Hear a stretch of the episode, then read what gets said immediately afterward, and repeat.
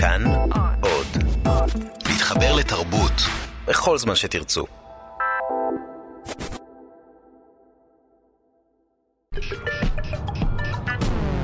שלום לכם, אדם זוכר בממוצע או בממוצע חמשת אלפים פרצופים במהלך חייו, כך קובע מחקר חדש שנערך באוניברסיטת יורק שבבריטניה.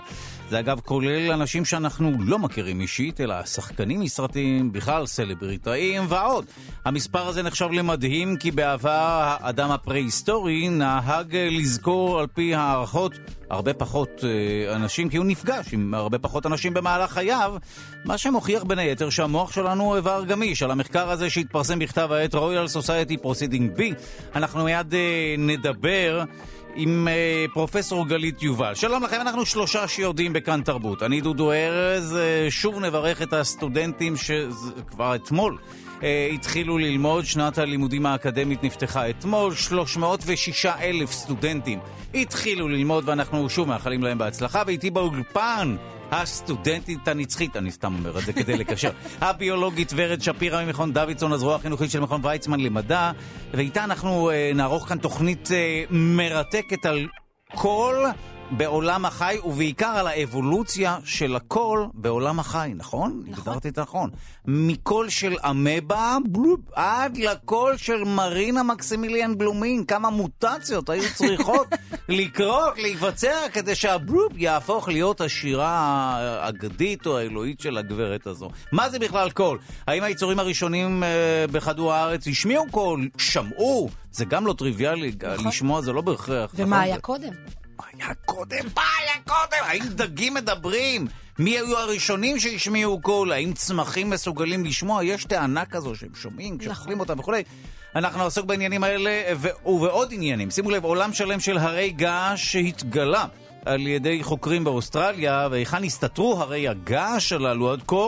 בכל זאת קשה להסתתר כשאתה הרגש מתחת לפני הים, למעשה האוקיינוס. חוקרים גילו הרי געש רבים במצולות הים אל מול חופי תסמניה. ההרים התגלו במהלך מיפוי של קרקעית הים, ועל פי המדידות גובהם מגיע לכשלושת אלפים מטרים מרצפת האוקיינוס.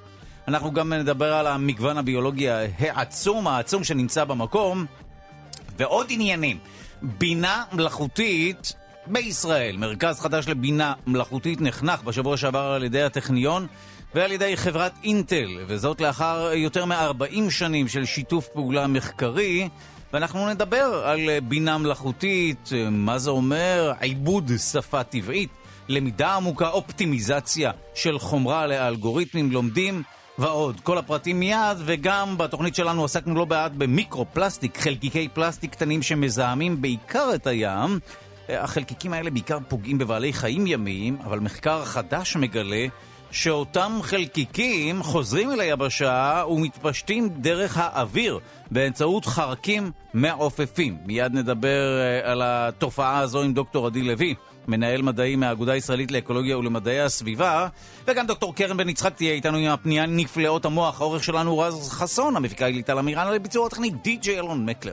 תודה רבה ליגאל שפירא שמלווה אותנו, אתם מוזמנים להוריד את היישומון כאן אודי, וכך תוכלו להאזין לכל התכנים של כאן תרבות, בכל זמן ובכל מקום. כל ההסכתים, כל המוסיקה, כל החדשות ועוד. אז אנחנו חוזרים אה, לביולוגית ורד שפירא ולקולות, לאבולוציה של הקולות. נכון. גם הקולות עברו אבולוציה. האם... אוקיי. כן. היו קולות בהתחלה? היו, קולות היו בהתחלה, כל הזמן, מן הסתם. יהי אור היה אור, אבל לא היה יהי קול. מה זה בכלל קול? מה אז, זה קול? אז קודם כל, קולות, כ- כיצורים חיים, קולות נותנים לנו המון המון מידע על הסביבה. אנחנו משתמשים אה, בקולות כדי ללמוד, למשל, האם יש סופת אה, רעמים בחוץ, נכון? אם יורד גשם. אנחנו לומדים האם איזשהו טורף מתקרב, האם איזשהו טרף נמצא באזור.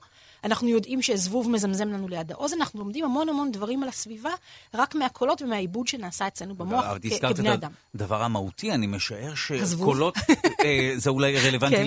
לחיים שלנו היום, זבובים כן. ויתושים, אבל אה, הפחד מטורפים, כן, כך אפשר לשמוע סכנות. נכון, זה נותן לך מידע. זאת אומרת, כן. אם, אם אנחנו מידע. יצור שנמצא בסביבה, אז יש לנו מידע שהוא ויזואלי, שמתורגם ל, ל, למידע שמאפשר לנו לשרוד, ויש לנו מידע שהוא מידע שמיעתי. אבל קול זה בסך הכל, אם נגדיר אותו, מגדירים קולות תמיד כאיזושהי הפרעה שמת, ש, שמתקדמת במרחב. ההפרעה נכון? נעה במרחב. ההפרעה נעה במרחב. קול הוא אה, מתקדם כגלי קול, הוא מוגדר בעולם הפיזיקה אה, כשינוי לחץ אה, מחזורי בעצם. כן, ש... אנשים רבים מתבלבלים וחושבים שהאוויר עצמו נוסע, והוא לא נוסע, זה קצת כמו דוגמת הגל במשחקי נכון, כדורגל. נכון, כי אם אני לא מדברת, זה לא שמולקולות כן. המילים שיוצאות לא. מהפה מגיעות אל האוזניים שלך, לא. לא. יש איזושהי הפרעה, אה, מולקולה, אפשר לומר דוחפת מולקולה, וההפרעה הזאת, האנרגיה הזאת מתקדמת. קצת כמו גל בכדורגל נכון, אה, כזה, כן. עד, עד שהיא מגיעה אל האוזניים שלך, ושם אצלך, בתוך האוזן, זה פוגע באור התוף, שרוטט, והרטט הזה עובר אל שלוש עצמות קטנות, וזה ממשיך לעבור, האנרגיה הזאת עוברת עד שהיא מתורגמת אצלנו במוח לצלילים ולמילים. עכשיו... שאלה נוספת, זאת אומרת, אנחנו שומעים את הפרשנות לתנודות נכון, האלה. זה לא אומר נכון. שהן נשמעות בהכרח כך. זה, זה מה שאנחנו שומעים, זה כן. ככה זה מתורגם. זה גם יכול להיות שהגלים האלקטרומגנטיים שאנחנו מתרגמים אותם לראייה, זה לא מה שבאמת כך, אבל... זה, זה בהכרח, את צודקת, שזו פרשנות זו שלנו. פרשנות, זו פרשנות של המוח. אני רואה תדר מסוים כאדום, אבל אולי בטבע הוא... אבל הפרשנות הזו מספיק טובה. לא, הפרשנות הזו מספיק טובה כדי לאפשר לנו לשרוד, לקבל את המידע הנחוץ בשביל הקיום שלנו. עכשיו... אז אני, אה, ברשותך אני אעצור את שטף הדיבור, כי התחלנו באנרגיה מאוד גבוהה, למרות כן. השעה המוקדמת. אה, מדוע אה, יש הטוענים שהשמיעה שלנו מפותחת יותר מהראייה? שהטווח של השמיעה הוא הרבה יותר, שזה חוש הרבה יותר אולי קדום, אולי משמעותי יותר מהראייה אפילו. זאת שאלה מצוינת. מה היה שם קודם? עכשיו, אפשר לנסות לחשוב על יצורים, מי היו היצורים הראשונים ש, ששמעו או השמיעו קולות. אז קודם כל, מה היה קודם, שמיעה או השמעת קולות? מן הסתם... הנה, אנחנו שומעים את הקולות הקדומים, אפשר לשמוע. אז מן הסתם, לפני שיצורים למדו להשמיע את הקולות, כבר היו איזה שהן הפרעות שהם יכלו לזהות בסביבה, שהיו נותנות להם יתרון. אז אנחנו מאמינים ששמיעה התפתחה אה, הרבה לפני היכולת להפיק קולות. וגם אם אנחנו מדברים על זה שקולות התפתחו במים, אז יש הבדל בין המים לבין היבשה, כי הדרך שבה אנחנו מפיקים צלילים היא לא הדרך שבה וגם שומעים, היא לא הדרך שבה שומעים בתוך המים. קודם כל, יצורים אה, שחיים במים שומעים, נכון? חלקם. חלקם שומעים? חלקם. ויש שוני באמת במנגנון? יש לגמרי שוני, כי אנחנו מעניין. שוב נחזור למה זה קול. וקול, אנחנו מדברים על גלי קול, ויש לנו את עוצמת הקול, שזה נכון שזה, אם כן. אנחנו מסתכלים על הגלים האלה, זה הגובה של הגל, הגובה של הגבוהות האלה זו העוצמה של הקול, אבל יש לנו גם את, ה, את התדר. כי לקול יש מהירות, בכל אם זה באוויר או זה במים, יש לו איזושהי מהירות. והתדר אומר כמה מהר הוא נע ל- ליחידת זמן. אז יש לי קול שהוא מאוד מאוד אה, גבוה, צפצפני כזה, ויש לי קול מאוד מאוד נמוך, ויש לי מהירות מסוימת, והמהירות הזו שונה במים וביבשה. זאת אומרת, אותו גל קול, כפי שהגדרנו כהפרעה, המהירות שלו משתנה כשהוא... נכון, במים זה פי ארבע וחצי יותר מהר. שוב, אה, אה, רק אה, ברשותך נדייק, אני לא מתקן כן. אותך חלילה, אלא סתם כדי לסבר את האוזן, כן. כמו שמורות לתנ"ך אוהבות לומר. זה בסדר. זה לפחות שלי. גל קול הוא לא בהכרח נע באוויר. נכון. הוא צריך תווך מסוים. הוא צריך תווך. נכון? הוא יכול לנוע גם דרך דוממים. הנה, אני דופק על שולחן. נכון. נס, נכון? הוא נשמע. צריך איזשהו תווך לעבור בו, ומי, וכשאנחנו מסתכלים על סרטי חלל ואנחנו שומעים את הצלילים של הפיצוצים, זה לא נכון, כי בחלל אין את התווך שמאפשר לגלי קול לעבור, ולכן החלל מאוד מאוד מאוד שקט. כן, אבל זה לא מפריע ליוצרי סרטי המדע הבדיוני להשמיע פיצוצים. זה עושה המחשות יותר, יותר נעימות. ודאי. אבל כן, בחלל יש שקט בגדול. נכון. אלא אם מצמידים את הראש לקרקעית הירח, למשל, עכשיו, שומעים. לא רק שתווך הוא, הוא, אה, הוא, הוא, הוא טוב להעברה של קול, למעשה כשאתה דפקת על השולחן, מוצקים הם מעבירים את הקול טוב יותר נכון. מאשר האוויר. אפשר לשמוע אם מניחים נכון. את האוזן. על מסילת רכבת אפשר לשמוע אם היא מתקרבת. מי מאיתנו לא מניח, זה קורה רק בסרטים. רק בסרטים. עכשיו, החיים אנחנו אומרים שהם התחילו במים. ובמים, בדרך כלל אם אנחנו נכניס את הראש למים, מכניסים את הראש ככה לתוך הים, וככה מנסים להאזין. רגע, המים הם תווך טוב יותר? המים, במהירות הקול במים היא פי ארבע וחצי מאשר באוויר. כלומר... אה, הכל עובר מהר יותר? מהר יותר. די. אבל אז השמיעה היא מצוינת במים. אין בעיה לשמוע במים, אבל יש בעיה לדבר במים, ועל זה תכף אנחנו נדבר, על למה זה קורה. כי לנו קשה לדבר במים. אז הקולות שאנחנו נשמע במים בדרך כלל זה, זה נקישות, זה איזה שהן תנועות, אבל ת, יש כן איזושהי הפרעה שיכולה להתקדם ואפשר לשמוע אותה. אז כן אפשר וואו. לשמוע צלילים במים. עכשיו, דגים, יש להם אוזניים, אין להם אוזניים. דגים שומעים במים, ויש להם אוזניים, אבל אין להם אוזניים כמו שלנו, שזה אפרכסת חיצונית, עם תעלת שמע, עם שלוש עצמות, עם אור תוף. זה לא עובד ככה, כי האוזניים שלנו מותאמות לשמיעה באוויר. ולכן אנחנו לא שומעים, אנחנו לא מותאמים לשמיעה במים. כי כשאנחנו נמצאים בתוך המים, אז הקולות האלה מועברים דרך המים, אבל הם גם מועברים דרך העצמות שלנו ודרך כל החללים הנוזליים, ואנחנו רובנו נוזלים. כן, אפשר לשמוע גם דרך הלסת, דרך נכון? הלסת, זה לא סתם, ואנחנו כן. לא שומעים טוב כמו שאנחנו שומעים ביבשה. אבל דגים הם כן Mm. מותאמים, ולכן הם שומעים מצוין במים. אה. ודג, כשאתה תוציא אותו מהמים, למעשה הוא הופך להיות חירש. כי האוזן שלו לא מותאמת Mm. לשמיעה ביבשה, כי יש הבדל בין האוויר לבין, ה, לבין המים. עכשיו, הלכו וחשבו מבחינה אבולוציונית איך היה המעבר הזה בין הים נכון, ליבשה. כולנו היינו בים בהתחלה, לא? והלכו ועשו מחקר, ולקחו אה, למשל דגי ריאות, דג ריאות אפריקני, ולקחו אה, סלמנדרות, וניסו לראות איך היצורים האלה, שהם בעצם איזושהי חוליה מקשרת בין החיים במים לחיים ליבשה, איך הם שומעים. כן. ומה שהם גילו היה נורא מעניין, כי הם גילו שמה שהם עושים, האור תוף הזה שמשמש כ, כמעין קרום שרוטט ו, ומגיב לרעידות של הקול, הקרום הזה, הם משתמשים בקרום של ריאות. ולמעשה הם שומעים בעזרת הריאות, כי אין להם עדיין את המבנה של האוזן המפותחת. במקום אור הטוב. הם משתמשים. בריאות שלהם, שמאפשר להם לקלוט את, הר... את הרטט הזה, שמועבר. באוויר, כדי לשמוע טוב יותר ביבשה. מרשים. כן. ומה היה היצור, רגע לפני שנשמע שיר ואז נעבור לעוד עניינים, מה היה היצור הראשון שאפשר לומר שהוא זה שיכול היה לשמוע ולהשמיע קול? אז לשמוע ולהשמיע יש שני דברים שונים, כבר כן, אמרנו. נכון. ולשמוע אלה כנראה הדגים הראשונים שיצאו מהמים, אותם דגי ריאות. שיצאו דווקא? כן? שיצאו מהמים, אה, אבל על, על היבשה, אנחנו מדברים עכשיו על היבשה, אוקיי. כי זה שונה מאשר במים, במים זה כנראה קרה קודם, אבל היצורים הראשונים שמשמיעים קולות, הם דווקא קצת קודם. הם כל מיני יצורים שעושים את זה בעזרת חיכוך, אלה כל מיני חרקים, שהצלילים אה, שהם. משמיעים, הם צלילים וואו. של אה, הנאה של הכנפיים ואיזושהי יצ... יצירה של הפרעה באוויר. מעניין מאוד. אנחנו... שלום לכם. אדם זוכר בממוצע 5,000 פרצופים במהלך חייו. כך קובע מחקר חדש שנערך באוניברסיטת יורק שבבריטניה. זה אגב כולל אנשים שאנחנו לא מכירים אישית, אלא גם שחקנים מסרטיים, סלבריטאים בכלל ועוד. המספר הזה נחשב למדהים, כי בעבר מסתבר שהאדם הפרה-היסטורי, או ככל הנראה, הוא נהג אה, לזכור על פי הערכות כמובן הרבה פחות אנשים.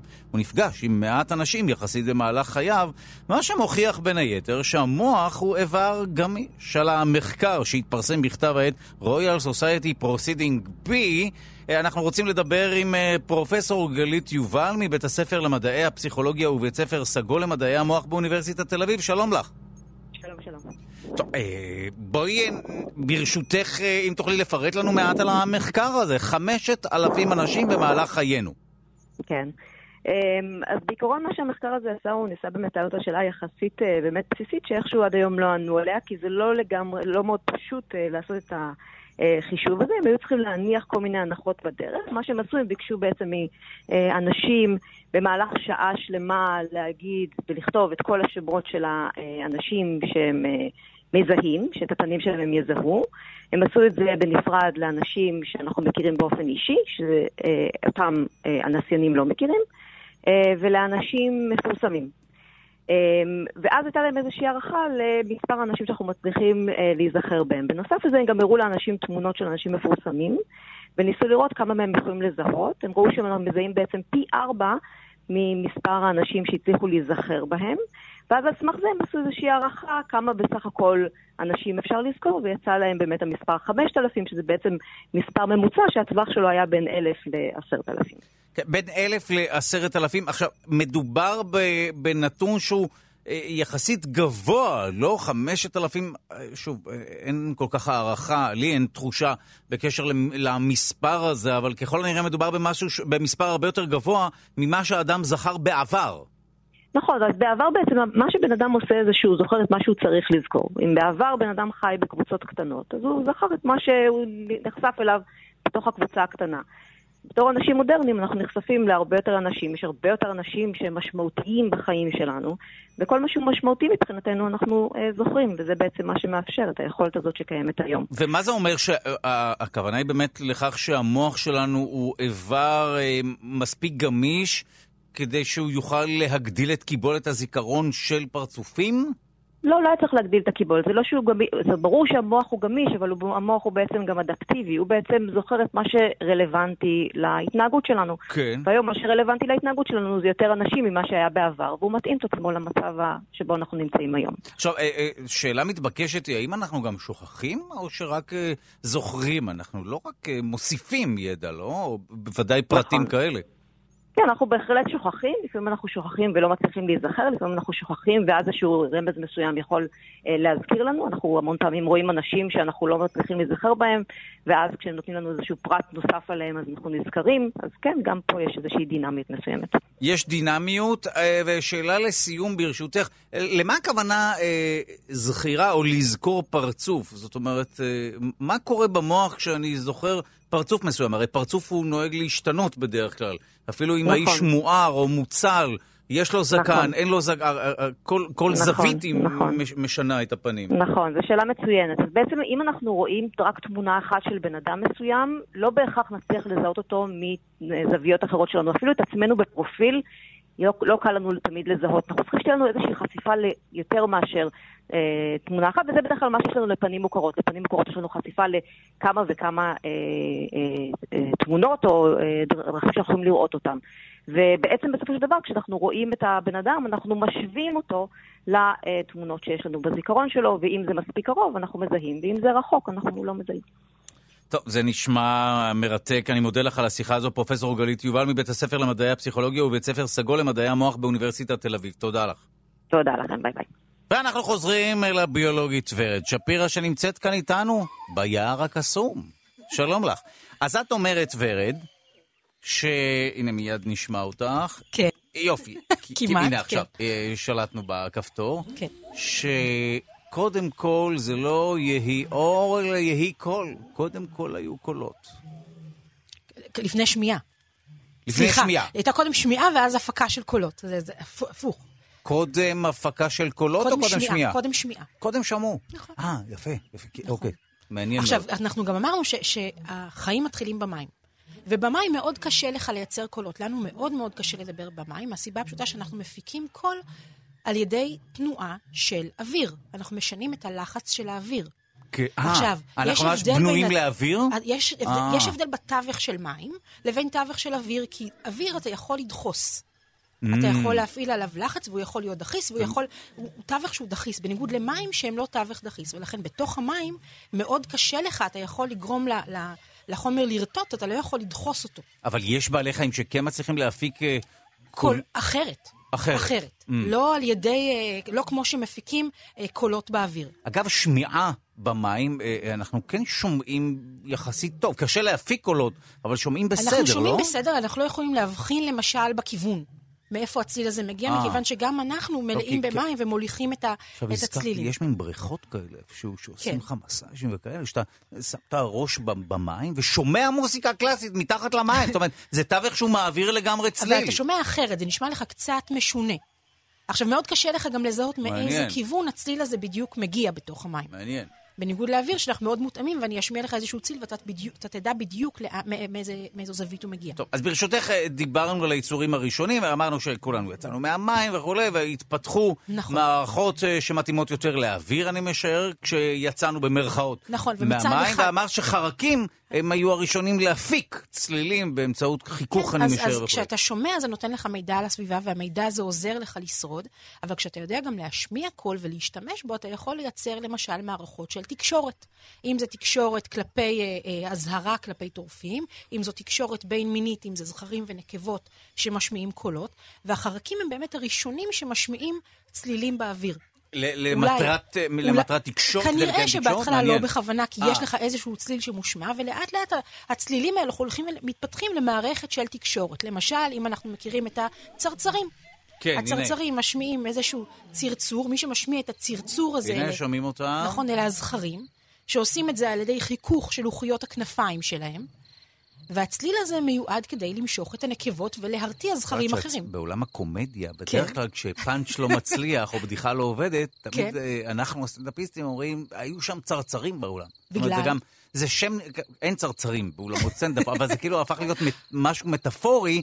למצב שבו אין כלום. כאילו כלום. צרצרים זה נעל, זה שום דבר. אבל זה לא שום דבר. לא, ממש כי לא. למשל, יש לך חוקר אה, שהלך ולקח אה, צרצור של צרצרים זכרים שמפיקים את הצליל כדי למשוך נקבות, ואמר שיש אה, לצרצור הזה, לקצב של הצרצור, יש תלות בטמפרטורה של הסביבה.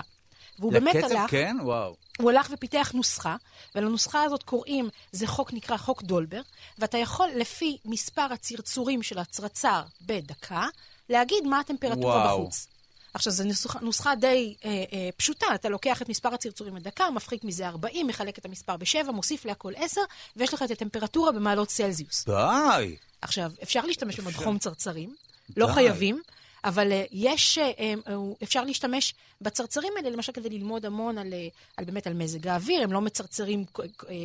הנה, באמצעות. תדירות הצרצורים אפשר לדעת מה כן, הטמפרטורה. אבל זה כמובן עכשיו, אנקדוטלי. אה, ודאי, אבל כן. מדוע הם משמיעים את הצליל הזה? מה המטרה? יש המטרה היא חיזור. חיזור? אה, אם הם פעילים בלילה, אז איך אה, חושך? קריאה נואשת ל- זה לא למציאת- קריאה נואשת, זה יש כאן זכר. פוטנציאלי. אז, אז הצליל הזה יכול, אם, הצ, אם הצרצור שלו הוא בתדר נכון, אז זה יכול להעיד למשל על אה, חוסן גופני של הזכר. Mm. אם זה מספיק חזק, זה אומר שיש לו מספיק כוח כדי להפיק את הצליל הזה, וזה איזושהי דרך של תקשורת, וכמובן חיזור בין זכרים לנקבות. זה קורה בעיקר בלילה? כי אצלי בראש איכשהו זה ממש משהו שהוא כמעט... אסוציאטיבי ללילה. אה, ציקדות זה ביום? כן, כן, זה, לא, לגמרי בלילה. לא נכון, הם פעילים. בלילה. בלילה פחות מסוכן. כשעושים ביוטיוב רחש רקע של לילה, שומעים צרצרים. תראה, אם אתה מחזר ומשמיע כל כך הרבה רעש, כדאי שלא יראו אותך, נכון? אם אתה יצור כזה מעניין, שכולם אני משער שגם. בלילה יש פחות קולות, ולכן אולי שומעים. לא, הלילה הוא יותר שקט מהיום, בעיר למשל. בעיר. אבל כן. אתה יודע, צרצרים זה... אנחנו מדברים על 400 מיליון שנה אחורה, אנחנו לא את מדברים... מדברת, אני מדבר על העיר. אוקיי. אז הצרצרים אה, משתמשים בצליל המיוחד, אה, מחככים, נכון? נכון. משתמשים בחיכוך? עכשיו, למה הם משתמשים בחיכוך והם לא משתמשים במשהו יותר מורכב? מכיוון שהם יצורים פשוטים. למעשה, אם אנחנו מדברים על יצורים יותר מורכבים, כמונו למשל, שמשתמשים באוויר כדי ליצור את, ה- את הרעידות האלה, אנחנו צריכים את האפשרות להוציא את האוויר. והחרקים, אין להם עדיין את היכולת הזו. הצורה שבה הם נושמים היא על ידי דיפוזיה, בעצם מעבר של חמצן מהאוויר אל תוך הגוף בדיפוזיה, ואין להם את דרך מה, המערכת... דרך הפה או שכל הגוף? לא, כל הגוף, להם, טרח, לא, יש להם טרחיות בצידי אה. הגוף, והחמצן נכנס בדיפוזיה, וככה הם נושמים. זאת אומרת, עכשיו- אם אני סותם להם את הפה, הם לא נחנקים. לא רק שהם לא נחנקים, הם גם ממשיכים, להשמיע רעש. הם פשוט לא אוכלים. כלומר, השימוש של הפה שלהם הוא לאכילה אה, בלבד, והנשימה וואו. היא דרך צידי הגוף, והשמעת קול היא דרך החיכוך של הכנפיים, כך שבעצם אין להם את הפרטה של פעולות הפה אין להם האנושיות. אפשרות אבל לעשות את, ה... את השאיפה הזאת של האוויר וואו. כדי להפיק צלילים שהם יותר מורכבים. והבאים בתור בשרשרת הזאת שעושים באמת צלילים קצת יותר מורכבים, זה כאלה שכבר יש להם ריאות. ואם אנחנו מדברים על יצורים פשוטים ביותר שיש להם ריאות שמשמיעים צלילים, אין חרקים צפרדעים. עם ריאות, נכון. אין אין חרקים עם ריאות, אבל יש צפרדעים. יש צפרדעים.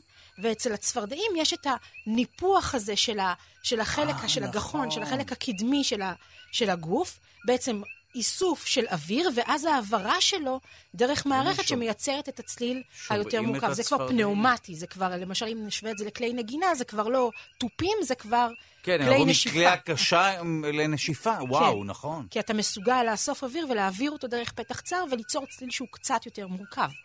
ויש לך גם יותר שליטה עליו. בקיצור, החרקים זה על הפנים, ואין כמו צפרדעים. חכה. אה, כאילו, עוד, יש נכון. יותר, מתקדמים, יש, נכון. יש יותר. כי לצפרדעים יש עדיין רק את ה... את ה כמו בלון כזה שאנחנו מנפחים ו- ו- ומותחים אותו נכון. לצדדים, וזה משמיע את הצפצוף הזה.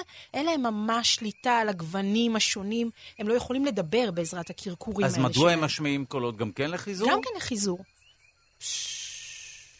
כן. מעניין שבטבע זה, זה בעיקר... זה, אני משער שגם אה, אה, אה, סכנות וכולי, יש עניין של התראה מפני סכנות יש עניין של? אה, אה, סכנה, או, או בעצם אה, אה, מאבק בין זכרים של להגיד מי הזכר היותר חזק, ואז יש איזשהו, אם זה יצור טריטוריאלי, אז הוא משמיע את הקולות שלו כדי לתפוס את הטריטוריה. אבל כן, העניין הבסיסי בתקשורת, אם נהיה שנייה, נסתכל על דברים כמו שהם, זה חיזור. כדי, כי המטרת, המטרת העל שתמיד אנחנו מדברים עליה היא העמדת צאצאים, כי אחרת הם לא היו כאן עכשיו. מה עם מימוש עצמי? מה עם משמעות? פחות תופס בצפרדעים. תוכנית אה, פילוסופיה. אוקיי, נשמעכם. לא פעם דיברנו בתוכנית שלנו על המיקרו-פלסטיק, חלקיקי פלסטיק זעירים שנמצאים בים וביבשה, ופוגעים ביצורים רבים שאוכלים ושותים אותם.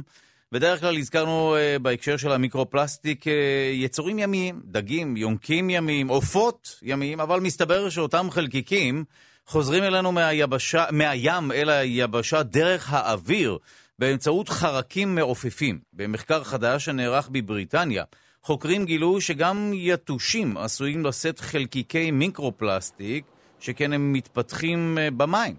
וכך חלקיקי המיקרופלסטיק עולים במעלה שרשרת המזון דרך בעלי חיים הניזונים מאותם יתושים, בעלי החיים הניזונים מאותם טורפים, ועד לאדם.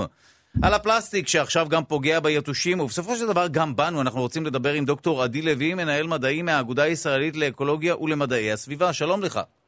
שלום, בוקר טוב.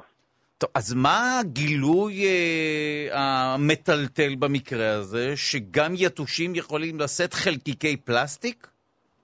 אוקיי, אז כמו שאמרת, עד כה אנחנו התמקדנו, או הכרנו בעיקר את ההשפעה של פלסטיק על הים ואת אותם חלקיקים מיקרו-פלסטיק, בעצם הפלסטיק מתפרק על ידי אה, האנרגיה של הגלים וקרינה אולטרה סגולה של השמש, הוא מתפרק לחלקיקים קטנטנים, החלקיקים האלה יכולים להיות בגודל של מילימטרים, או על, אפילו על פיות המילימטרים, ואנחנו יודעים שבים יצורים שניזונים מפלנקטון, מיצורים זעירים במים, אה, בעצם אה, אוכלים אותם, חושבים שהם המזון שלהם, חושבים שהם פלנקטון, וניזונים מהם. זה יכול להיות יצורים מסננים כמו צדפות, ספוגים, אלמוגים, יצורים אחרים.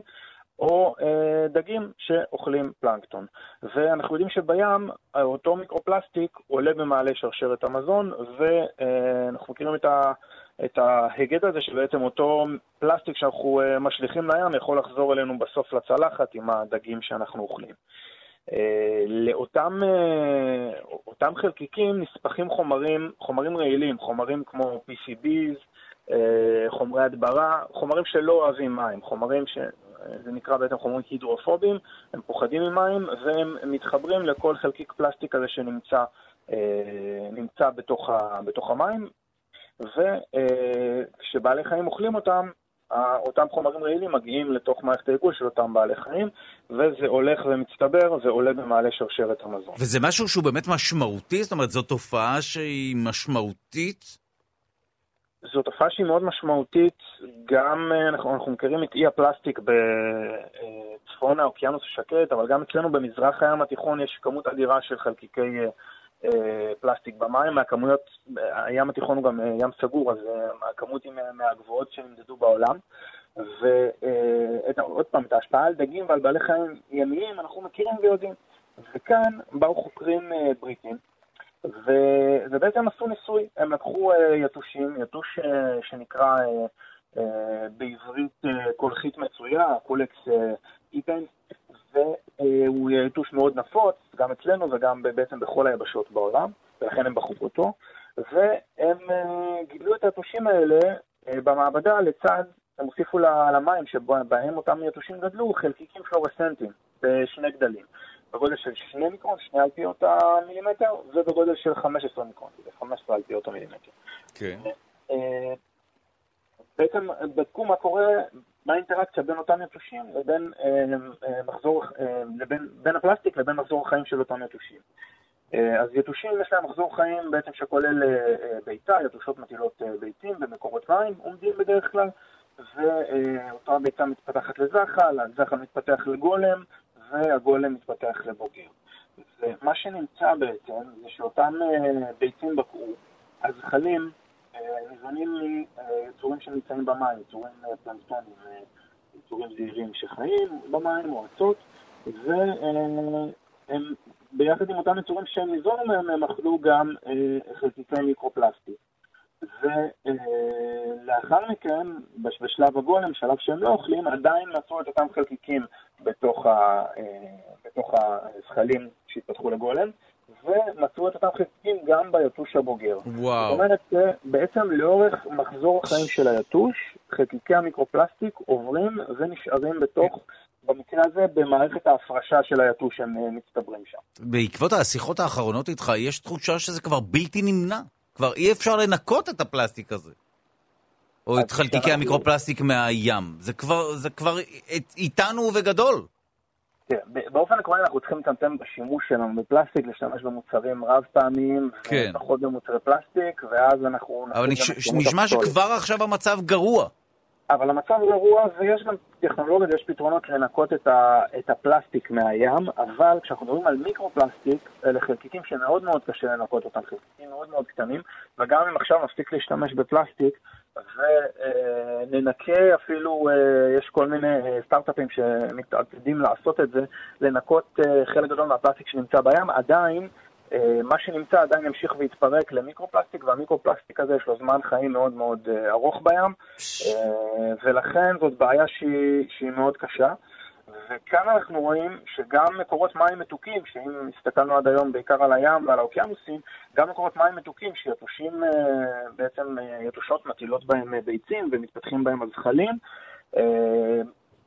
באותם יתושים, היתושים עצמם מכילים חלקיקי מיקרופלסטיק, הם בדקו 2 ו-15 מיקרון, בעיקר בחלקיקים הקטנים יותר נמצאו בתוך היתושים.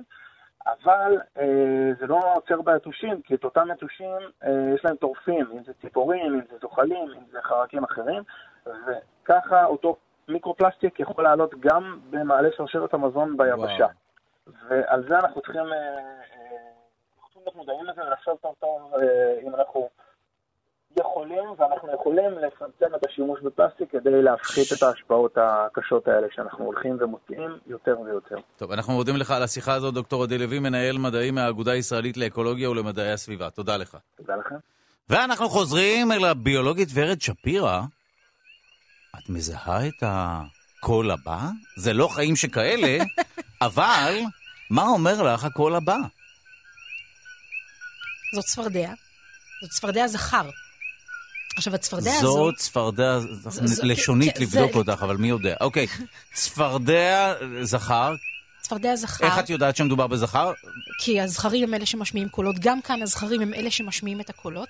והצפרדע הזאת נקראת צפרדע קוקי. צפרדע שיש, אה, היא מגיעה לנו מפורטו ריקו.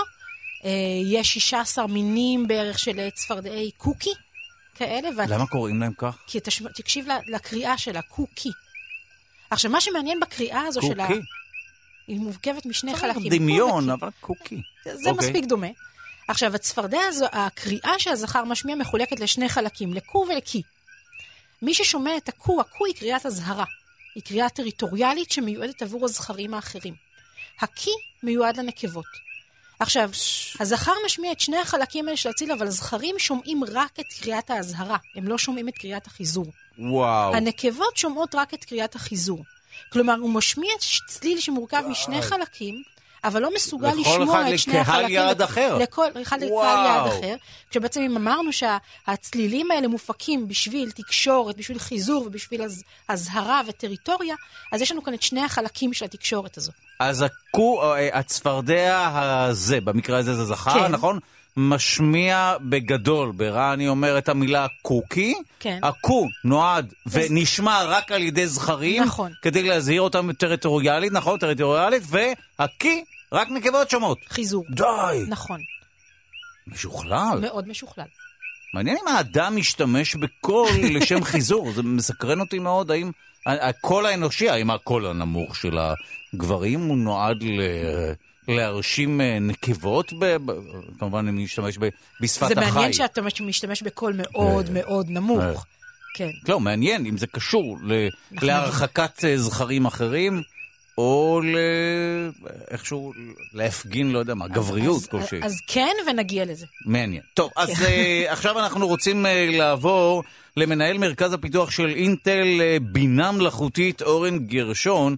כי מרכז החדשני לבינה מלאכותית אה, נחנך בשבוע שעבר על ידי הטכניון וחברת אינטל, וזאת לאחר יותר מ-40 שנה של שיתוף פעולה מחקרי. במסגרת המיזם הזה אינטל תתמוך בפרויקטים של חברי סגל בטכניון בלמידה חישובית ובבינה מלאכותית, כמו למשל עיבוד שפה טבעית, למידה עמוקה, אופטימיזציה של חומרה לאלגוריתמים לומדים. בקיצור, בינה מלאכותית.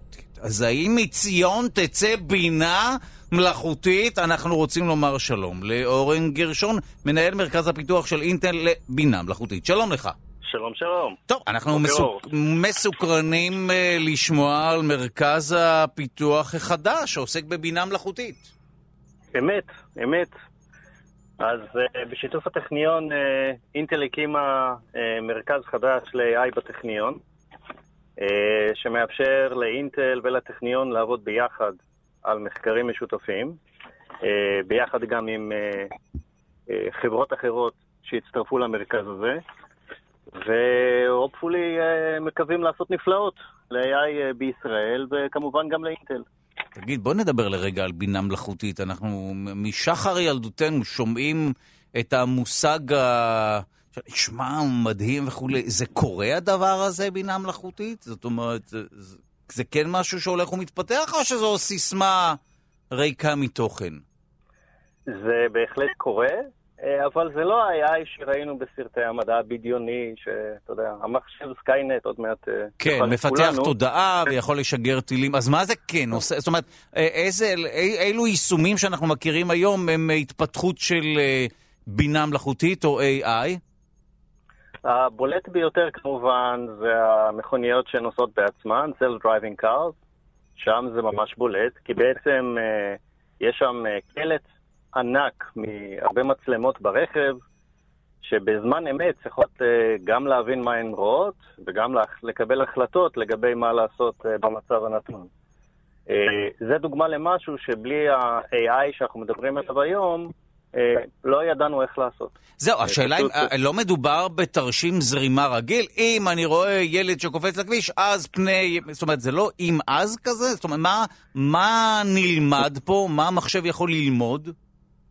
מה שהמחשב בעצם לומד, אה, אנחנו נותנים בעצם למחשבים האלה הרבה דוגמאות של, אה, במקרה של רכב, של נהיגה אמיתית בשטח, אה, סרטים שלמים, ובעצם הוא לומד מהתנהגות, בין השאר, של נהגים מקצועיים. Mm.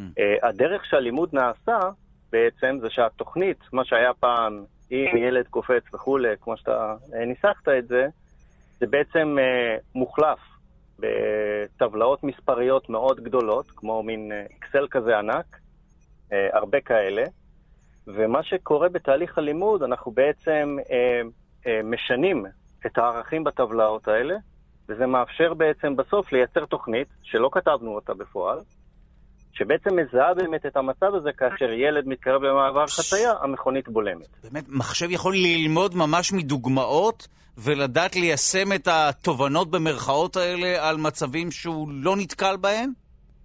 אמת. וואו. ולעשות, אה, וזה שיפר בצורה דרמטית, זאת אומרת שזה איזושהי אה, מהפכה אני אקרא לזה. המפץ הגדול של עולם ה-AI קרה לפני כשש שנים. אז תוכנית AI ניצחה בפעם הראשונה אה, תוכניות קיימות בתחום של ראייה ממוחשבת, שזה מאוד דומה למה שצריך ברכב שנוסע לבד.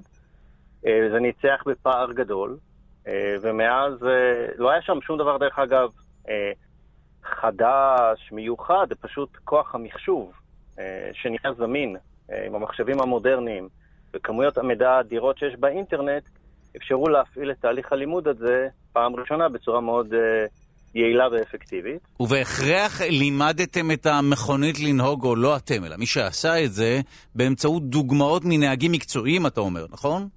בין השאר מנהגים כן. מקצועיים, מהתנהגות של כלי רכב. כמובן, יש פה עוד הרבה אלמנטים שנכנסים לאיך מלמדים, אבל AI עכשיו אה, בעצם תופס תאוצה כשיטה. בעצם שיטה שמחליפה את התכנות שהזכרת קודם, בשיטה של אה, לימוד המחשב, וזה נכנס לתחומים כמו רפואה, אז אה, חלק מהמרכז בטכניון יהיה מוקדש לרפואה, ואנחנו נעבוד שם... מה ברפואה באמת נוכל להרוויח מבינה מלאכותית? זיהוי הרבה יותר מדויק של, לדוגמה, תצלומי MRI, הדמיה mm, אלקטרונית זאת או מגנטית, אלקטרונית כזאת או אחרת, אה, זיהוי של מצבים מיוחדים, לדוגמה, סוגים מסוימים של סרטן, זיהוי מחלות, הדברים, כל דבר שקשור לזיהוי, הטכנולוגיה הזאת עושה בצורה די מפתיעה, ולמעשה ברוב התוכנות AI שקיימות היום, האיכות של הזיהוי היא יותר טובה מבן אנוש. וואו. מקצועי בתחום. כלומר, בהחלט הגיעו לפריצות דרך מאוד משמעותיות, ומהתחום הרפואי זה גם הולך לתחום כלכלי, זה הולך לתחום של אבטחה וכולי וכולי. פשוט הרבה דברים שהיה לנו מאוד קשה להתמודד איתם בתכנות רגיל, הם פתאום נהיו נגישים ופתירים בעזרת הטכנולוגיה שנקראת AI. אז לא, אם נסיים במין מבנה מעגלי של השיחה, לא מדובר בסתם סיסמה, אלא באמת בפריצת דרך אמיתית. כן, ולא רק אני אומר את זה, גם uh, מנק... uh, מי שהיה בעצם מייסד גוגל, סרגי ברין, uh, אמר שזה בעצם מהפכת המחשוב הגדולה ביותר uh, שהייתה בימי חייו. עם כל הכבוד לסרגי, אנחנו כמובן מדברים איתך, אם הוא רוצה, הוא מוזמן לעלות ולדבר איתנו. טוב, זה מרתק ואנחנו מאחלים לכם כמובן בהצלחה, זה נשמע פרויקט מדהים. תודה רבה לך, אורן גרשון, מנהל מרכז הפיתוח של אינטל לבינה מלאכותית. תודה לך על השיחה הזו. תודה לכם ויום טוב. ואנחנו מתקרבים לסיומה של השעה הראשונה מתוך שתיים שלנו עם הביולוגית ורד שפירא. בואי נסכם, נערוך סיכום ביניים של מה שעשינו כאן בשעה הזו, ואולי את הנושאים, נחלץ ממך את הנושאים שעליהם נדבר בשעה הבאה. דיברנו על שמיעה במים והפקת קולות במים, והבנו שאולי אפשר לשמוע יחסית בקלות במים, אבל לא להפיק קול. כי הטכניקה היא שונה לגמרי. הנה, שומעים אותך. נכון, אנחנו לא יכולים. כן, כי אנחנו אנחנו לא. משתמשים באוויר ואנחנו- שאנחנו דוחסים אותו כן, ומשנים את הלחץ שלו. כל הטריק שלנו הוא לדחוס אוויר, וזה לא עובד במים. נכון. אבל שמיעה יחסית עובדת, ברזולוציה אחרת קצת. כן. נכון? כן, אנחנו היא שומעים- עובדת לה. זה עובד לנו עובדת. לא מושלם. ואמרת שהיצורים הראשונים ששמעו כאן בכדור הארץ, ש... סליחה, שהשמיעו קולות, היו החרקים. נכון. בהכרח, הם היו סוג של כלי... מתופפים. כלי למיניהם, הקשה, נכון? כן. כלי הקשה. ואז עברנו, כפי שאמרת, באמת, לכלי נשיפה או צפרדעים, כפי נכון. שהזכרת את אה, צפרדע הקוקית, הקוקי, הקוקי. הקוקות, קוקית. הקוקי. צפרדע הקוקי. נכון. טוב, בשעה הבאה נדבר גם על אה, עטלפים. לכלי- וגם נעבור לכלי מיתר. לכלי... יש? אה, אנחנו! אה, כן. אנחנו! אבל גם אה, מעניין אותי, טוב, יש בעלי חיים שגם משתמשים בקול אה, להתמצאות וכולי, לא רק לתקשורת נכון. ואזהרה והשווצה. ואם אנחנו מדברים על עטלפים, אז זה כן. שוב יצור שמשמיע קולות אך לא שומע אותם. כי אם העטלף היה מנסה להשמיע קולות כדי להתמצא, אז הקול שהוא משמיע היה מפריע לקול שחוזר.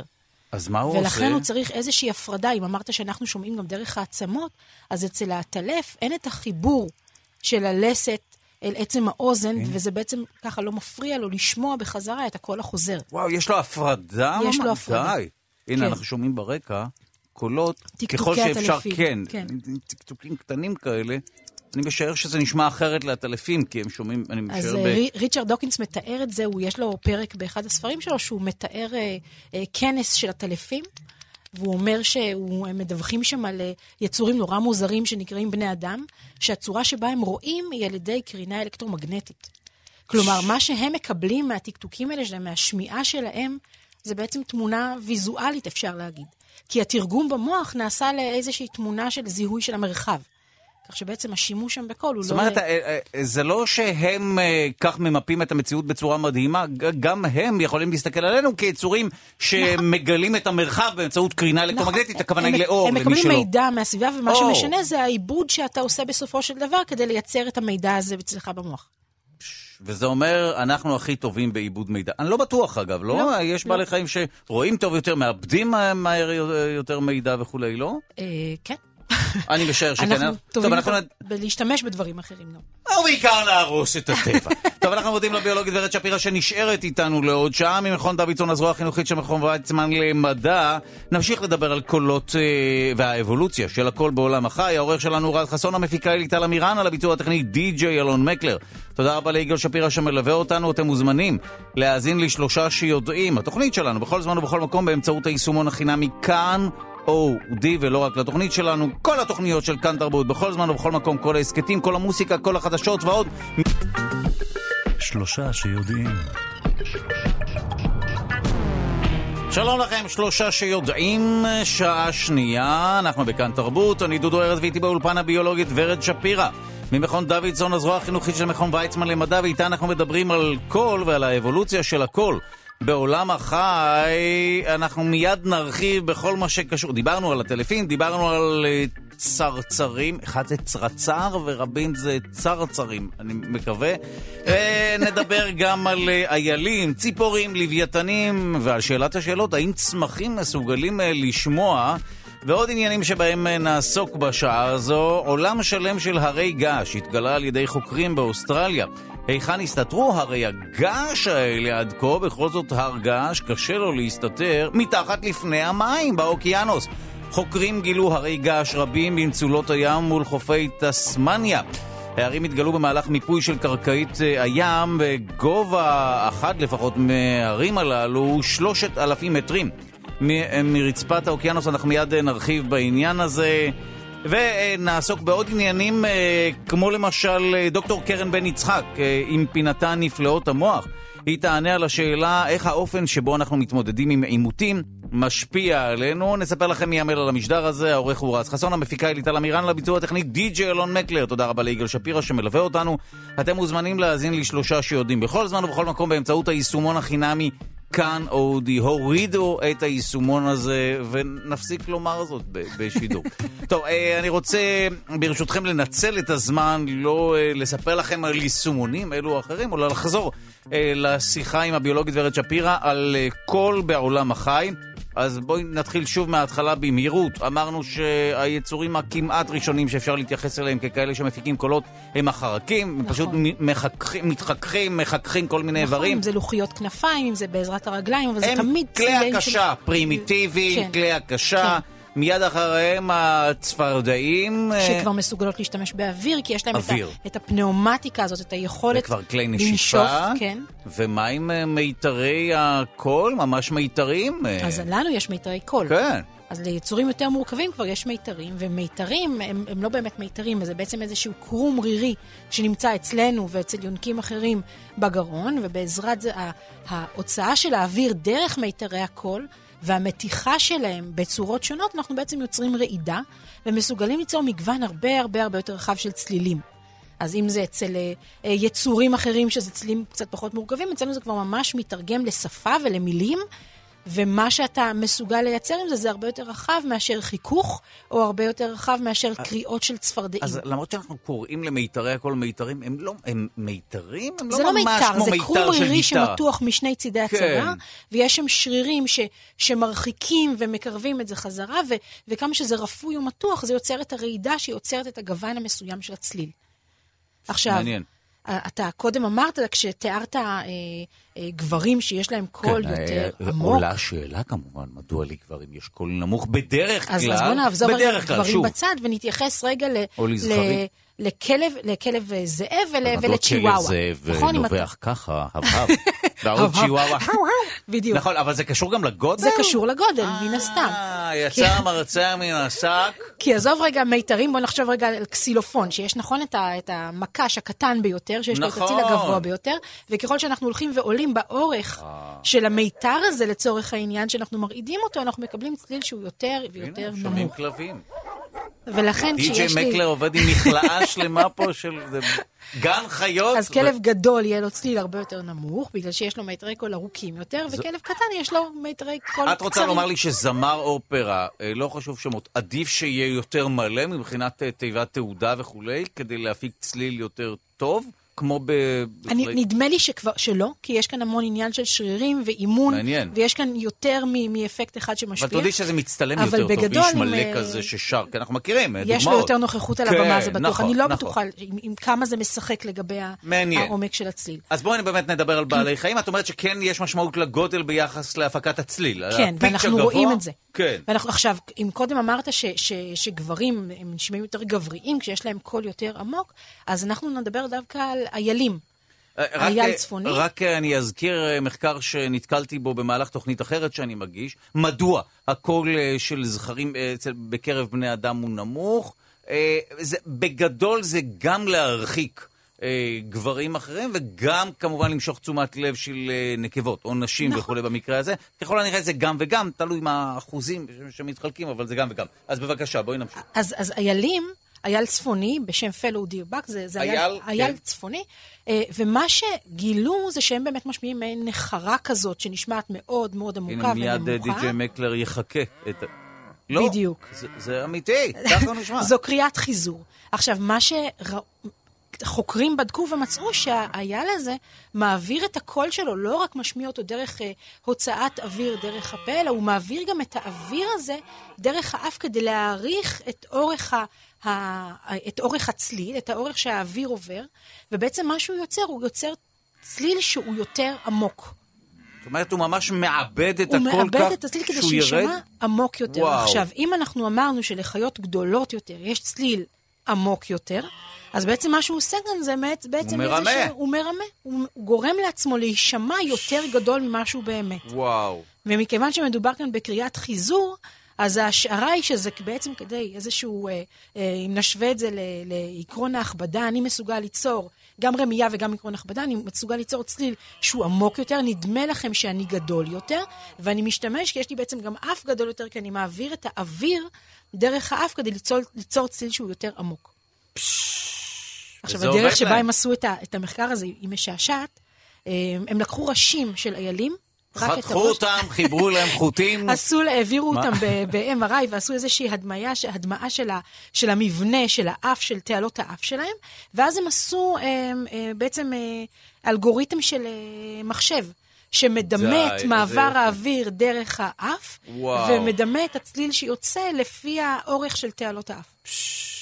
יש אגב. בעלי חיים שיודעים לחקות גם צלילים של בעלי חיים אחרים. נכון. יש חקיינים. זו- יש זו חקיינים. תכונה מופלאה. זו תכונה מאוד מופלאה, וככל שאתה מסוגל ליצור באמת מגוון יותר רחב של צלילים, אם זה מגיע ביחד עם התפתחות של המוח שלך, שגם גורם, ש, שאתה מבין שאתה מסוגל גם לחכות ושזה נותן לך איזשהו יתרון, אז בכלל טוב, כי זה הולך ביחד.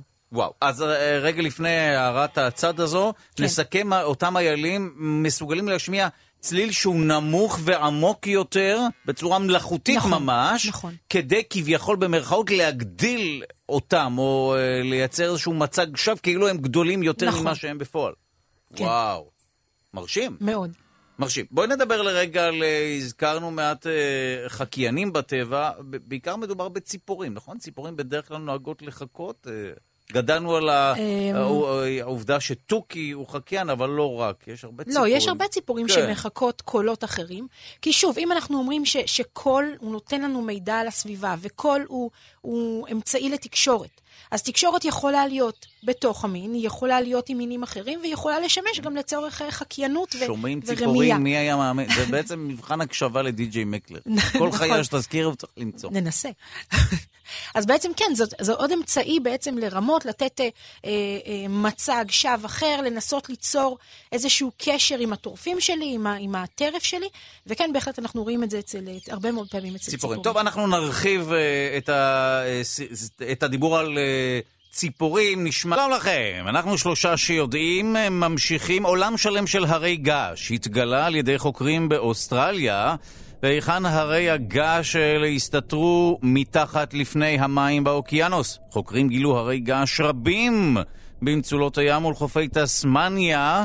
אנחנו רוצים uh, ללמוד מעט על מה שהתגלה שם uh, באמצעות פרופסור שמוליק מרקו, ראש uh, בית הספר לסביבה ולמדעי כדור הארץ באוניברסיטת תל אביב. שלום לך. שלום לך ולמאזינים. טוב, אנחנו נשמח כמובן אה, לשמוע מה מצאו שם, והאם זו תופעה שהיא שכיחה, מוכרת? יש הרבה הרי געש מתחת לפני המים או הים? רוב הרי הגעש בעולם נמצאים דווקא מתחת למים, Mm, לא על היבשות. ויש uh, שלושה טיפוסים של הרי געש מתחת לים.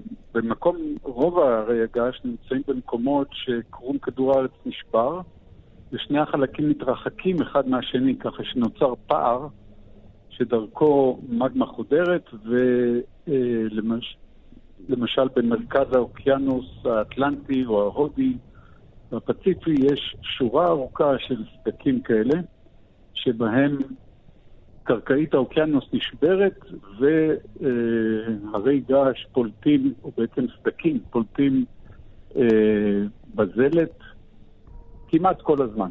ואל, הרי- השני, כן, בבקשה, סליחה. וזה זה לא מה שקרה בתסמניה. כן. אה, הסוג השני, אה, שהוא פחות נפוץ, אבל אה, אולי הדוגמה הכי טובה זה הוואי, זאת נקודה חמה. hotspot, שנראית כמו איזה מבער כזה, שמתחיל בעומק של כמה מאות קילומטרים, 600-700 קילומטרים מתחת לפני השטח, ויוצרת מין אלומה כזאת של אה, מגמה חמה שעולה, פורצת כמו חור בקרום כדור הארץ, ומתחיל להתפתח הר געש. התופעה הזאת, זה מה שקרה בתסמניה, אבל היא, הפעילות שם נגמרה כבר. ולמיטב הבנתי, ממה שראיתי, מה שנמצא שם זה הרי געש שהיו מעל הוטספוט כזה, והיא הפסיקה לפעול. זאת אומרת, לא מדובר בהרי געש פעילים היום.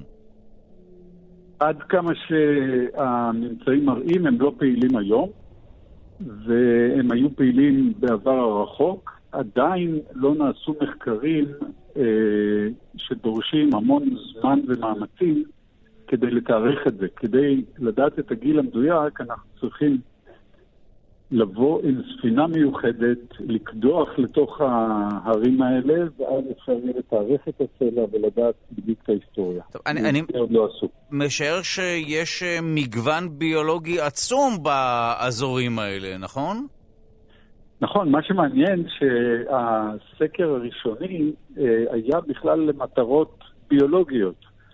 והחוקרים ראו שיש מעל אזורים מסוימים, ליד תסמניה, פעילות ביולוגית אה, מוגברת. ראו שם ציפורים, ציפורי ים שמחפשות אוכל, לוויתנים, אה, ואז בתוך המים גילו פלנקטון. אלה יצורים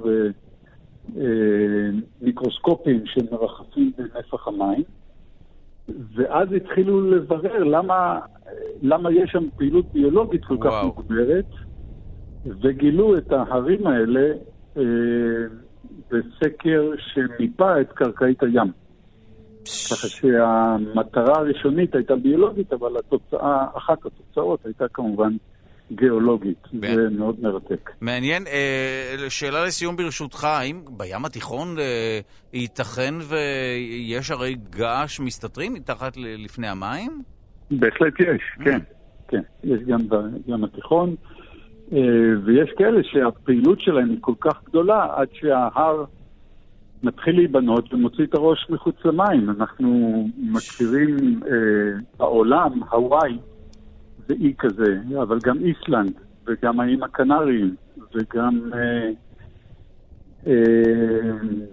עכשיו לא עולה לי לראש עוד דוגמה, זה באוקיינוסים, אבל יש גם כאלה ביבשות. נקודות חמות שהתחילו לפרוץ ביבשות, ועל פני השטח אה, מופיעה פעילות בזלתית כזאת. דרך אגב, גם האזור שלנו, המזרח התיכון, עבר מעל נקודה חמה, כן. החל מלפני סדר גודל של 150 מיליון שנה, ואנחנו רואים את העקבות של הנקודה הזאת אה, בחרמון וב... בשומרון וקצת בנגב, בתמנע, ואחר כך האזור נדד צפונה, אז הנקודה הזאת מתבטאת במצרים ובסודאן, אה, ככה שגם לנו יש אה, חלק בתופעה הזאת. וואו, טוב, זה היה מרתק. תודה לך, פרופסור שמוליק מרקו, ראש בית הספר לסביבה ולמדעי כדור הארץ באוניברסיטת תל אביב. תודה לך. תודה לך. ואנחנו חוזרים לביולוגית ורד שפירא, אנחנו מדברים על אבולוציה של קולותיהם של בעלי החיים. אה, התחלנו לדבר מעט על אה, ציפורים נכון. אה, הידועות בזמרתן או כן. בקריאותיהם. המרגיזות לעיתים, או הנעימות. תלוי מתי. כן, תלוי מתי, נכון. איזה סוג של ציפורים. נכון. כן. אבל בציפורים אנחנו באמת שומעים... איך הן מפיקות ב... את הקולות? אז, אז הן, הן מפיקות את זה, זה יותר דומה אלינו, זה לא, לא בדיוק אה, אה, מיתרי קול, כן. אבל כן יש להם מבנה שהוא קרוב יותר למיתרי קול מאשר אה, הן עושות את זה לא כמו אה, כלי הנשיפה וכלי ההקשה אה, שלמדנו קודם, אלא ממש יש להם מיתרים, והצלילים שלהם הם, הם מאופיינים באורך הצליל, נכון? יש את גובה הצליל והאורך שלו. כן. השינוי של הצליל הוא גם משחק שם תפקיד, וגם ההפסקות. כלומר, הצליל מורכב, השירה שלהם מורכבת מכל מיני אלמנטים שנותנים לה את האופי שלה. שלמה הן שרות? זה שוב ענייני חיזור? יש כאן שוב חיזור. תקשורת בין, בת, בתוך המין, יש כאן הרחקה של אה, פולשים ותקשורת בין מינים שונים, ויש כאן בעיקר טיפול בצאצאים. כי כשאנחנו מדברים על ציפורים שכבר לא, אה, שיש להן אה, גוזלים, והן צריכות לדגור עליהם ולהאכיל אותם וללמד אותם להסתדר ולהעמיד צאצאים לדור, ושיהיה להם את הסיכויים הטובים ביותר לדור הבא, אז הם כבר צריכים ממש להשתמש בתקשורת הזאת כדי ללמד את הצאצאים שלהם דברים, וללמד אותם גם את השירה שלהם, כדי שהם ידעו אותה וידעו לתפקד כ- כבוגרים. אז הלימוד וואו. של השירה בציפורים הרבה פעמים נעשה בתקופה שאחרי הבקיעה מהביצה. אבל לא תמיד זה מספיק טוב. כי אם למשל אנחנו מדברים על uh, מקרה כמו של הקוקייה. הקוקייה הרי מטילה את הביצים שלה בקינים אחרים, הגוזל של הקוקייה הוא פולש, uh, הוא פולש של הקן... אז uh, הוא לא יכול חלילה לקלוט את המבטא של הציפור אז, המארחת? אז לפעמים זה לא משנה. לפעמים זה לא תלוי, לא, לא, לא, ברוב המקרים השרידות שלו לא תלויה בהאם הוא כן ילמד או לא ילמד. מה שהוא עושה, הוא זורק מהקן את, ה, את הגוזלים 아. אה. המקוריים, והוא הכי גדול בדרך כלל, והוא מקבל את המזון, והוא פורח הלאה. הרג זה תמיד פתרון בעולם החי. אבל יש מין של ציפור בשם גדרון אוסטרלי שלמדה להילחם בקוקייה. והדרך שבה היא למדה להילחם בקוקייה היא מכיוון שהיא מלמדת את השירה לגוזלים שלה עוד לפני שהם בקעו מהביצה. איך? היא שרה את השיר לגוזלים כשהם עדיין בתוך הביצה. די, Baby Mozart. ורק כזה. הגוזל שישיר את השיר שלמד בזמן שהוא היה בביצה, יקבל מזון. זאת הדרך של הגדרון האוסטרלי להילחם בעצם אז, בפלישה הזאת. אז שוב, שוב, שוב, ברשותך, כן. אה, הציפורים הללו מלמדות את הגוזלים בטרם נכון. בקירתן? הן שרות לביצה, מלמדות אותם את השיר, ורק הגוזל שישיר את השיר הנכון יקבל מזון. וואו. עכשיו, ברוב המקרים זה לא קורה. זה, זאת ממש אבולוציה בפעולה, כדי להילחם מרוץ חימוש נגד הפלישה של הקוקייה. פשש, טוב, די מדהים. כן. אנחנו... שלום לכם, אנחנו שלושה שיודעים בכאן תרבות. קולות של under water, כן, כן, מתחת למים, זה משהו מרגיע יחסית, לא? כן. מתחת למדיטציות אנשים שומעים מים. כי, כן. מישהו לא פוחד לטבוע, כמובן. לא נוסעות מכוניות במים, זה מאוד מרגיע. כן, כן. נכון, צודקת. אה, אנחנו אה, נמצאים באולפן עם הביולוגית ורד שפירא ממכון אה, דוידסון. איתה אנחנו מדברים על קולות של בעלי חיים, והנה הגענו לקול ה... אולי משמעותי ביותר בעולם החי, מבחינת אולי העוצמה, מה הקול החזק ביותר בעולם החי? דווקא ש... מין של ציקדה. כן? כן? לא אריה או משהו לא. כזה? לא, מבחינת עוצמה, כן? מדברים על ציקדה שיש לה זו, אה, עוצמה של ב... אה, מסור חשמלי. הנה, הציקדה. כן, רק יותר חזק. מדובר בחרקים. כן. הנה, ציקדה, עכשיו היא תהיה מתחת למים בהר געש. אוקיי. טוב, הציקדה. כן. חרקים. אה, טוב, בואי נחזור לאוים הים. כן. כן, אז, איך אז אמרנו... מפקים? אז קודם כל אמרנו שדגים לא מסוגלים לדבר. זה אנחנו יודעים, דגים הם שותקים. אה, יש על זה כמובן גם ויכוחים, הם שמשמיעים איזה שהם קולות, אבל לדבר כמונו, להשמיע צלילים על ידי הוצאה של אוויר דרך אה, מיתרי הקול והפקה של אה, דיבור, הם לא מסוגלים לעשות. מה הם כן עושים? הם מסוגלים לתקשר בצורה כימית על ידי הפרשה של הורמונים, mm. או כל מיני דרכים אחרות שהן כימיות יותר. אבל לוויתנים ויונקים ימיים שכן מסוגלים, אה, שכן יש להם ריאות ומסוגלים אה, לנשוף אה, ולשאוף אוויר, כן מסוגלים לדבר. עכשיו, כשאני מדברת, אז האוויר יוצא מהריאות שלי והוא מתבזבז. ויצור ימי, יונק ימי, לא יכול להרשות לעצמו לבזבז את האוויר הזה כשהוא משמיע קולות. כי הוא mm. צריך את האוויר הזה כדי לנשום. ולכן לוויתן שעולה לפני המים, או דולפין, ולוקח המון המון אוויר דרך הנחיר שלו, הוא ממלא את הריאות שלו באוויר, והוא רוצה גם להשמיע קולות, אבל כשהוא משמיע את הקולות, הוא מסחרר את אותו אוויר דרך מיתרי הקול שלו, ולא מבזבז אותו ומוציא אותו החוצה. די! כי הוא צריך להשתמש בשביל להעביר את זה לנשימה. מדובר רק ביונקים ימיים? זאת אומרת, אה, אה, דג לא יכול להפיק זה? לדג אין ריאות. אלא אם כן הוא דג ריאות, אבל אז אין, זאת אומרת, וזה לא הולך ביחד. כשאתה יונק ימי, דג נושם דרך זימים, הוא נושם כן, כן, דרך נכון, אה, נכון. החמצן שיש במים. יונק ימי צריך לעלות לפני הים, לקחת אוויר מה, מהתווך כן, אנחנו אולי, אה, למרות שהם נראים כולם סוג של דגים, כמובן שהיונקים, זה כמו מין פרה צפה כזו, לא? פרה עם אה, שכלולים.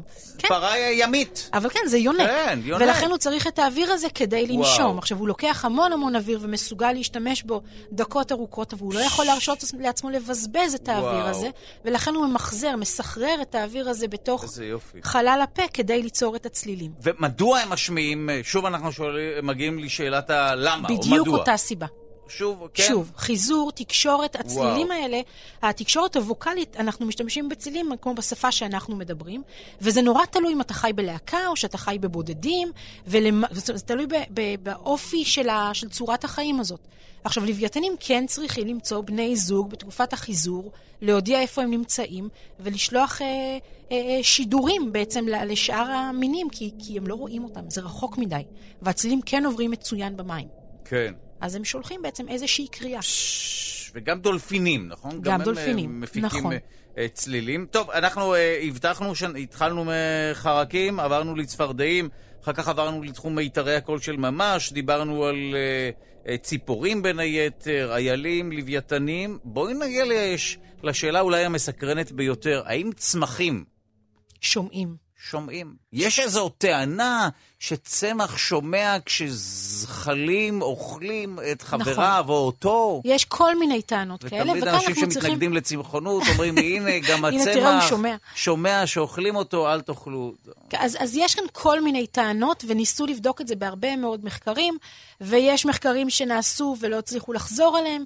של צמח שמצליח לשמוע באמת שאוכלים את החברים שלו, אבל את, בצמחים הקריאות לעזרה האלה הן בדרך כלל קריאות שהן קריאות כימיות, של זיהוי של חומר כימי שנפלט ומזוהה על ידי צמח אחר.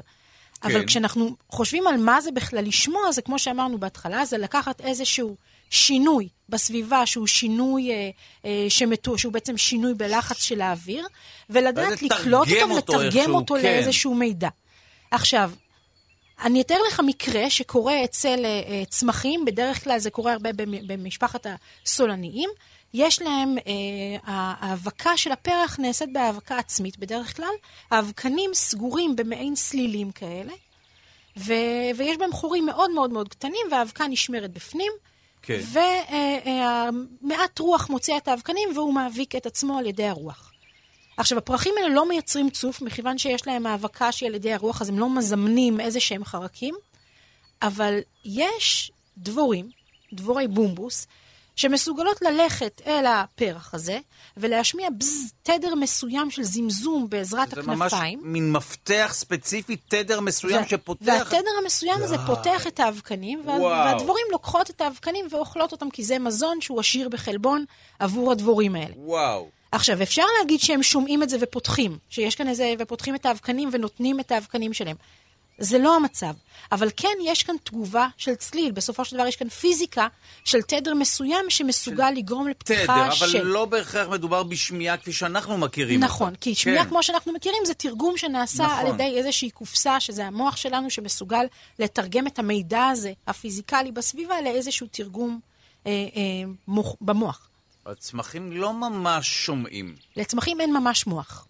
כלומר, אתה, לא, אתה יכול להגיד שהם אולי מגיבים לאיזשהו תדר בסביבה. אנחנו מכירים גם צמח טורף וכולי, אבל עדיין התגובה היא... גם בצמח טורף כן, אין היא, לו מוח, כי יש לא כאן תגובה אה, של פיזיקה.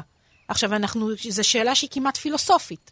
אם זה מגיב, זה אומר שהוא, שהוא, שהוא הוא, הוא חשב את זה, הוא עשה את זה.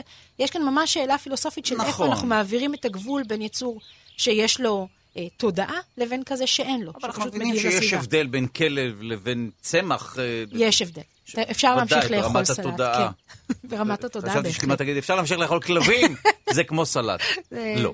אוקיי. כן. טוב, אז uh, אנחנו נשמע... כעת אנחנו עוברים על הפינה נפלאות המוח, והנה שאלה של אסנת דון מתל אביב. איך האופן שבו אנחנו מתמודדים עם עימותים משפיע עלינו. מי שתשיב על השאלה הזו היא דוקטור קרן בן יצחק, מומחית במדעי המוח ובוגרת המרכז לחקר המוח באוניברסיטת בר אילן. שלום לך. בוקר טוב, דודו. אז אה, הנה השאלה של אסנת, אנחנו מגלגלים את השאלה לפתחך. כן. אמ, אז אני חושבת שלפני שאני אספר ככה באמת על אה, מחקר שפורסם לאחרונה, מחקר מאוד רציני שכלל כמעט 1,600 נבדקים בטווח גילאים מאוד רחב, בין גילאי 33 ועד גיל 84, ומצא שם דפוסים מאוד מעניינים.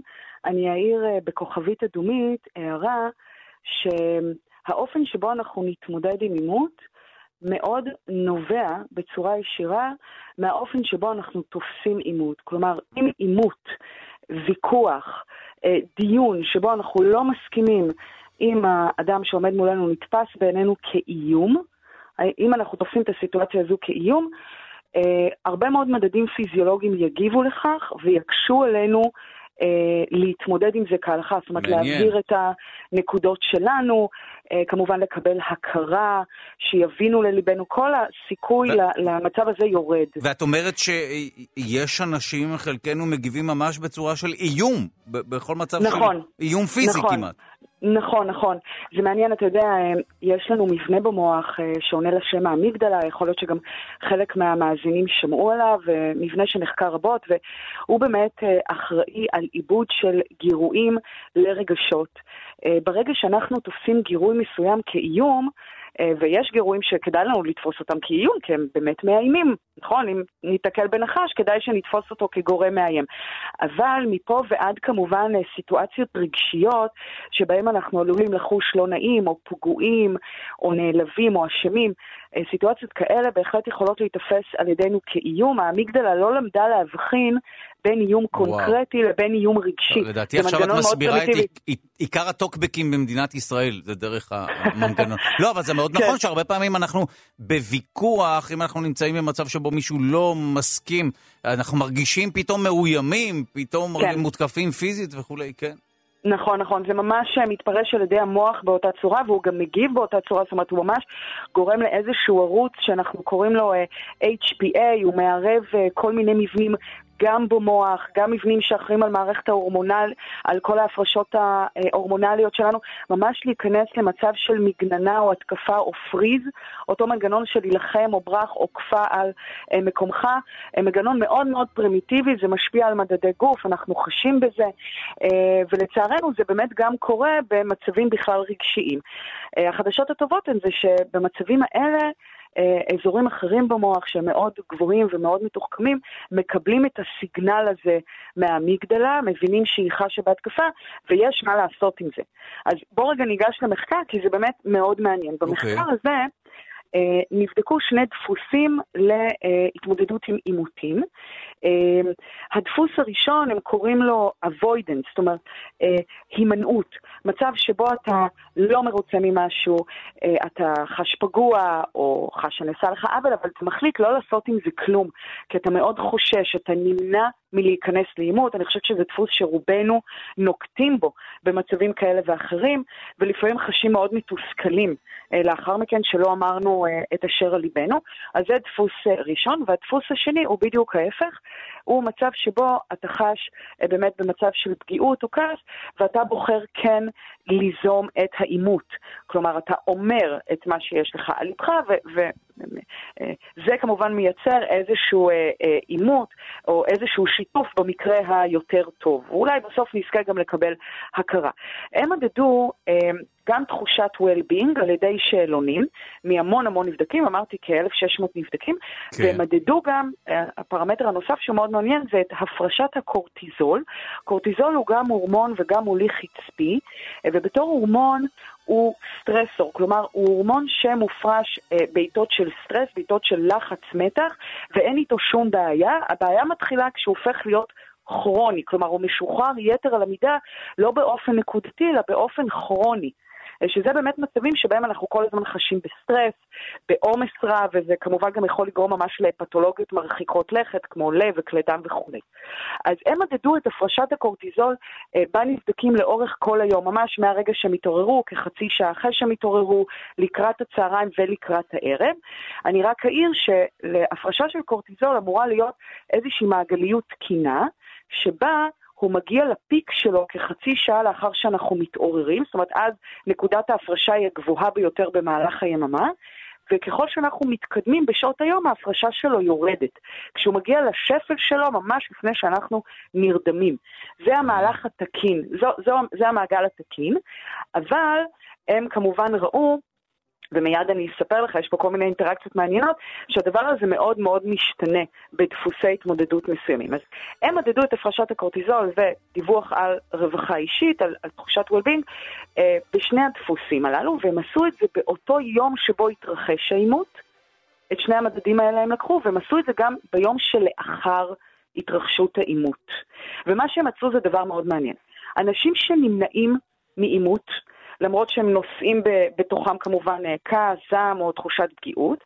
באותו יום הפרשת הקורטיזול שלהם יורדת והם מתווכים על תחושת well-being טובה יותר. אנשים שיוזמים עימות, אנחנו רואים תוצאות בדיוק הפוכות. זה גורם לעלייה בהפרשת הקורטיזול, עלייה משמעותית באותו יום, באותה יממה, ולתחושת well-being יותר ירידה. יש לי תחושה שיש פה אבל. אבל ביג טיים, נכון. Okay. כן. התחושה שלך נכונה. ביום שלמחרת התוצאות הללו מתהפכות. וואו. כלומר, אלו שנמנעים מדווחים יום למחרת על well-being ממש ירוד, והפרשת הקורטיזול שלהם עולה, ועולה בצורה ניכרת, זאת אומרת ממש בצורה משמעותית שהיא מובהקת מבחינה סטטיסטית, ואלו שיזמו את העימות יום לפני, מרגישים הרבה יותר טוב, והפרשת הקורטיזול שלהם חוזרת... וואו, אז... אה, אז מה, הנכון זה כשיש אה, סיכוי לעימות או שאנחנו מרגישים שיש פוטנציאל עימותי, לפרוק, להתעמת ולסיים עם זה? אני חושבת כמובן שבגלל שאנחנו חיים במציאות מורכבת ואין פה איזושהי אקסיומה, בכלל כשמדובר בבני אה, אדם, אה, זה מאוד נכון עבורנו לבחור את הטיימינג שבו אנחנו ניזום עימות ונגיד את אשר על ליבנו, לבין מצב שבו אנחנו נימנע.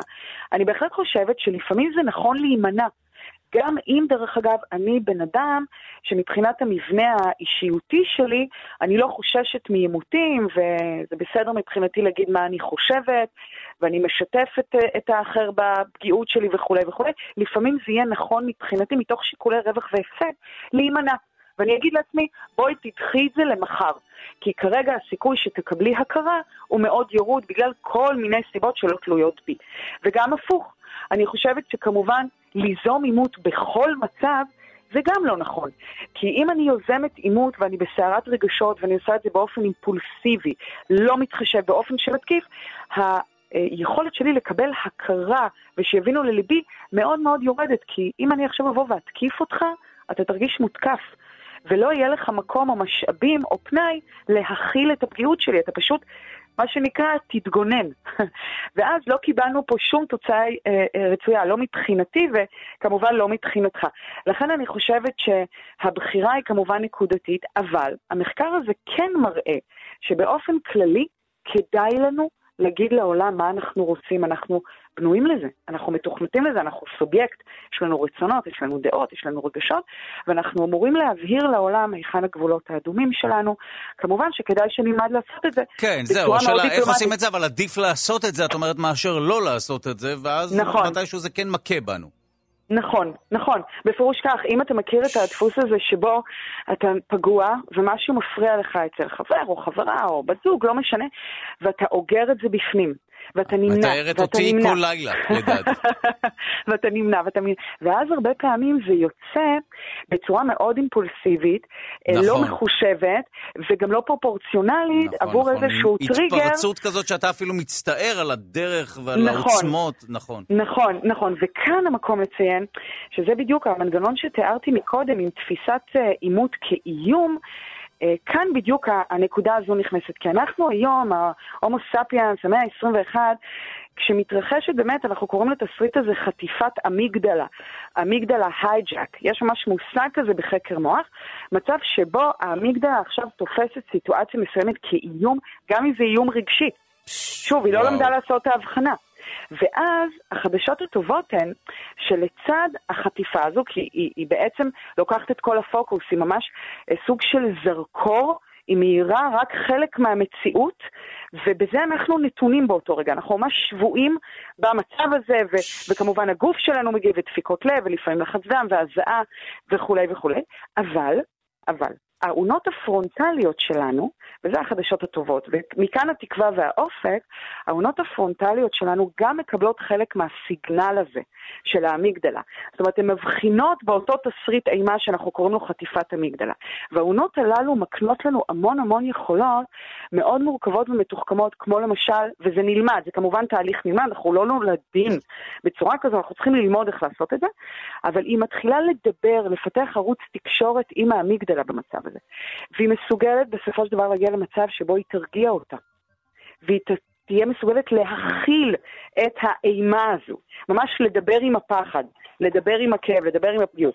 ואז גם נכנסים כל מיני שיקולים הרבה יותר נכונים ודיפלומטיים, כמו למשל, רגע, hold your horses, כן? זאת אומרת, בואו נחשוב איך אני רוצה להגיד, איך אני רוצה להגיד את מה שעל ליבי.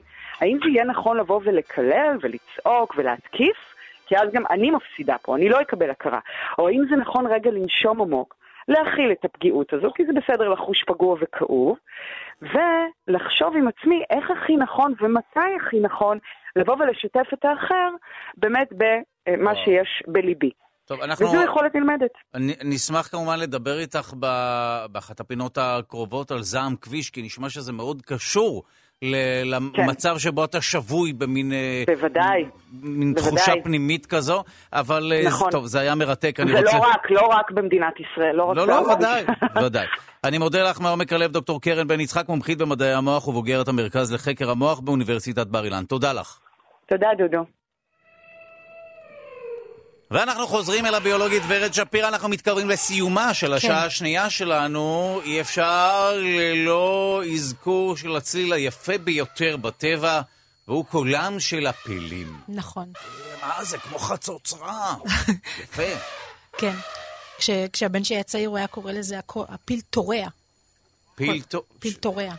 כן, שזה... כמו תרועה. אה, כן, כן, זהו, כן. אוקיי. אה, אבל כן, הפילים משמיעים, למעשה משתמשים בכמה רמות של צליל.